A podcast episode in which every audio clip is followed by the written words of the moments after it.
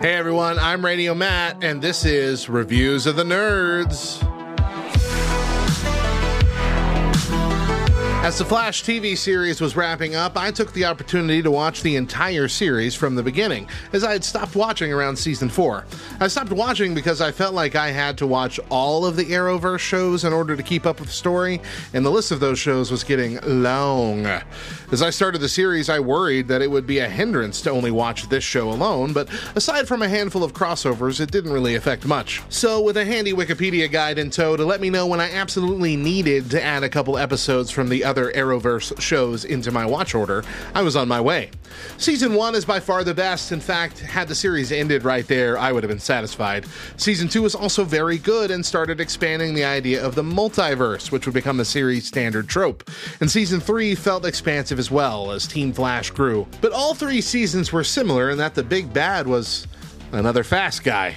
Over the next several seasons, as with most sci fi shows, the storyline had to be stretched with new characters, weirder stories, and a couple continuity mistakes.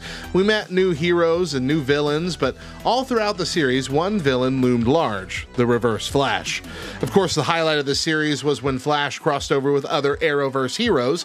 It started with a couple episodes with Green Arrow and then Supergirl, but soon we saw a whole team, eventually, even a Justice League, in the series Invasion, Crisis on Earth X, Elseworlds, and Crisis on Infinite Earths. The last one bringing together characters from current shows and movies, as well as so many cameos from DC projects of the past, including Tom Welling's Clark Kent and the late Kevin Conroy playing a live action Bruce Wayne for the first time after voicing him in cartoons and video games since 1992. As The Flash continued on, it became the final official Arrowverse show going, as Superman and Lois is not technically a part of it. And so, as it came to a close this year with season 9, they had a lot to pay homage to.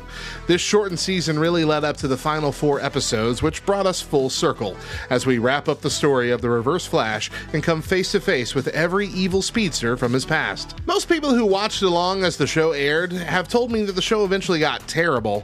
I'm going to be honest, binge watching them really makes it much more enjoyable. There are a few episodes in a row that feel just rough, but plowing through them in a couple hours is much more bearable than doing it over the course of a month. And even bad episodes of The Flash are better than most shows airing today. If you are a Flash fan and haven't watched the show or quit before reaching the end, I encourage you to pick it back up and get to the end because it was satisfying. Barring that, you owe it to yourself to at least watch the final four parter and get that sweet speedster closure. You can currently stream the Flash series on Netflix. I've been Radio Matt, this is the Reviews of the Nerds, and remember, one constant in every universe is the Big Belly Burger.